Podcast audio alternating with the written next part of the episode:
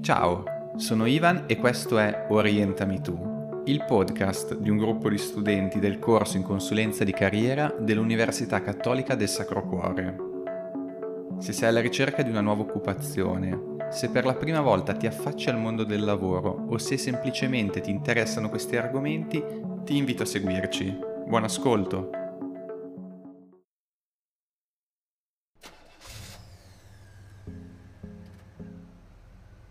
È estate, fa caldo, anzi caldissimo. Dopo un anno di duro lavoro, stress e sacrifici, sei in auto, direzione mare. Hai organizzato la partenza per avere il viaggio il più rapido e comodo possibile. Già ti vedi, da lì a poche ore, con i piedi nella sabbia bollente, ad assaporare un cocktail ghiacciato in riva al mare. Tuttavia, dopo qualche minuto di viaggio, senti alla radio che è previsto un rallentamento per traffico intenso su un tratto del tuo percorso. Inizi a pensare che sarà un errore o che comunque quando arriverai il traffico sarà già regolare e scorrevole. Ma man mano che ti avvicini al punto segnalato inizi a capire che non andrà proprio così. La velocità di crociera inizia a diminuire, le auto intorno alla tua sono sempre di più si inizia ad andare a singhiozzo fino a quando ti trovi completamente fermo. Fai un respirone e ti lasci andare con le braccia penzoloni sul volante e la testa appoggiata al sedile. Ti viene di istinto attribuire la colpa a qualcun altro. Forse un incosciente ha causato un incidente più avanti per una stupida distrazione, oppure quel ritardo del tuo compagno di viaggio, Oppure ancora quel suggerimento di partenza intelligente sentito alla tv. Beh, intelligente. Inizi con le solite frasi di rito. Ecco, staremo fermi qui per sempre, non arriveremo mai. Questa vacanza parte già male, chissà come finirà. Non avevi immaginato così il tuo viaggio, vero? Certo, potevi aver messo in conto qualche piccola sosta, ma programmata e giusto per il tempo necessario prima di decidere di ripartire. Ti sembrava di esserti preparato nel migliore dei modi per prevenire anche eventuali piccoli problemi. Eppure ora sei lì, fermo, e ti sembra quasi non ci sia possibilità di riprendere il tuo percorso. Ecco, anche la carriera, oggi più che mai, è un viaggio sempre più complesso da programmare e sempre meno lineare. Ci prepariamo studiando, formandoci, cercando di impegnarci sempre in quello che facciamo, documentandoci e chiedendo consigli. Eppure arriva sempre più di frequente quel giorno in cui ci dobbiamo fermare, e non per nostra scelta. Questi stop, che tutti eviteremmo e che ci auguriamo durino il meno possibile, hanno un nome ben definito disoccupazione. Facciamo però chiarezza su questo termine di cui sentiamo parlare quotidianamente. Quando la fonte dei dati è l'Istat, dobbiamo considerare che viene definito disoccupato chi non è occupato ha tra i 15 e i 74 anni, ha effettuato almeno un'azione attiva di ricerca del lavoro nelle quattro settimane che precedono la settimana di riferimento ed è disponibile a lavorare o ad avviare un'attività autonoma entro le due settimane successive, oppure inizierà un lavoro entro tre mesi dalla settimana di riferimento e sarebbe disponibile a lavorare o ad avviare un'attività autonoma entro le due settimane successive qualora fosse possibile anticipare l'inizio del lavoro. Non rientrano quindi in questa categoria ad esempio i NEET, ovvero quelle persone che non sono né studenti né lavoratori e non mettono in campo nessuna azione per poter intraprendere un percorso di studi o la ricerca di un'occupazione. Torniamo però alla disoccupazione, quella che non abbiamo scelto, proprio come non abbiamo scelto di trovarci fermi in quell'ingorgo durante il nostro viaggio. Quando la disoccupazione arriva nella nostra vita, spesso ci mette a dura prova. Il suo impatto dipende da diversi fattori.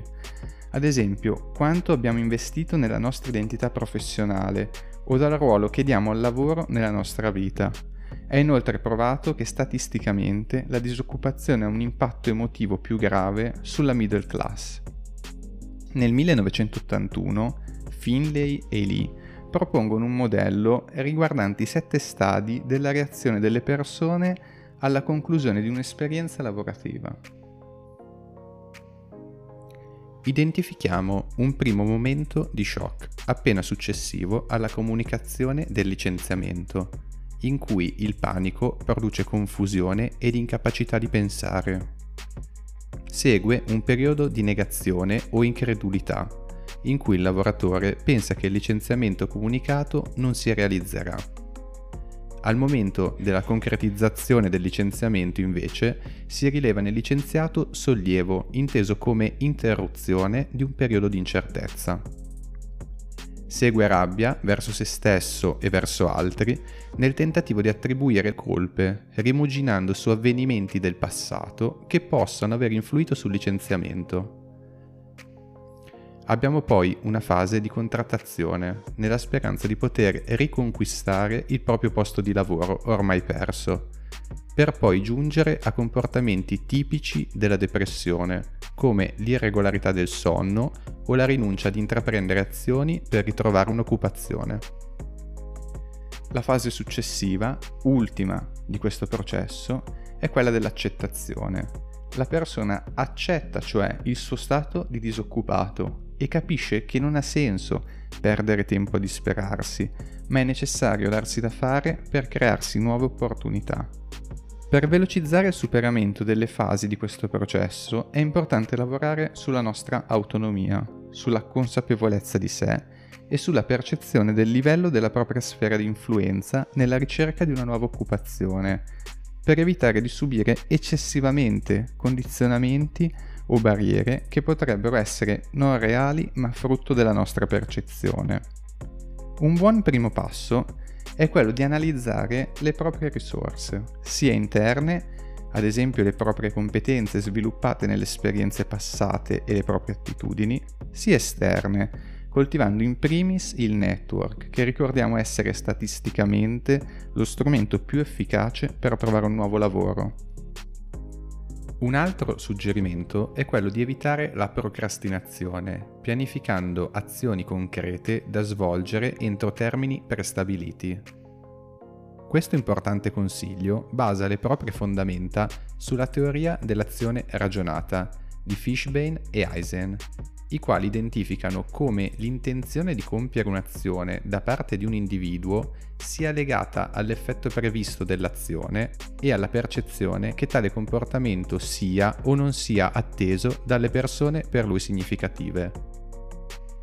Nel 1991 Eisen introduce inoltre un terzo fattore, la percezione del controllo sul comportamento stesso. Francesca Scelsi, di Job Scouting, professionista della consulenza di carriera, ci aiuta a comprendere come questo si traduca concretamente nel caso di un disoccupato, suggerendo di preparare un planning dettagliato per le settimane successive, in cui ti impegnerai ogni giorno a svolgere attività precise, come ad esempio inviare il tuo curriculum a un certo numero di aziende di tuo interesse seguire quel corso che ti può essere utile o coltivare il network contattando un numero minimo di persone. Tornando ora al tuo viaggio verso il mare, dovrai riuscire ad accettare il fatto che in quel momento sei incolonnato nel traffico e a quel punto potrai decidere tu se restare lì a disperarti per il cambio di programma oppure scegliere di dare un senso a quel momento Potreste ad esempio cercare un percorso alternativo uscendo al primo casello utile o perfino decidere di cambiare meta. Potresti invece capire che forse non hai tutta quella fretta di arrivare e approfittare di quel momento per divertirti con i tuoi compagni di viaggio o per fermarti a fare uno spuntino in modo da essere pronto a riprendere il tuo viaggio con più energia e serenità. E tu hai altri suggerimenti? Vuoi raccontarci la tua esperienza? Io sono Ivan e questo è Orientami tu. Puoi contattarci all'indirizzo orientamitu.info chiocciolagmail.com. Grazie per l'ascolto e alla prossima puntata.